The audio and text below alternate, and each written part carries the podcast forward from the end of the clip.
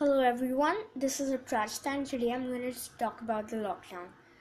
See, I'm going to share my perspectives of the lockdown, happiness and sadness. Happiness पहले थी I was like पाँच से छः सौ केस हो जाएंगे तब तक मुझे छुट्टियाँ मिलेंगी Now I have second thoughts.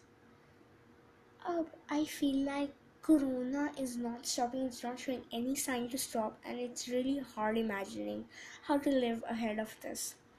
There are many pay cuts, सब कुछ रुक गया है शॉपिंग नहीं कर सकती we can't go out, malls बंद हैं no movie releases, nothing. So you are just in your four wall house to take care. So that's it. और कुछ कर भी नहीं सकते हो बट नेचर पे बहुत ही अच्छा इफ़ेक्ट हुआ है As um, आजकल गंगा यमुना बहुत साफ़ हो गए हैं पोल्यूशन कम हो गया है अब रेनबोज दिखते हैं। सो so, या yeah, अच्छा भी बहुत हुआ है पर बुरा भी कम नहीं हुआ है। सो यस ऐसा ही चल रहा है। पे कट्स हुए हैं and like it's really hard to get out of your house and there is no guarantee कि आप लोग बाहर निकल भी सकते हो या नहीं। कई जगहों में पूरा सील हो गया, ये सीज हो गई है societies and that's it lockdown में और कुछ है ही नहीं करने को.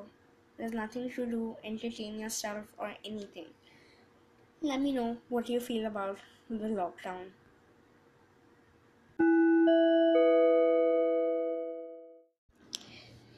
Even though there are many boons and banes of coronavirus and the lockdown, I feel it should end and I think I've learned my lesson now. क्योंकि I don't think मैं कितने और टाइम के लिए ऐसे सर्वाइव कर सकती हूँ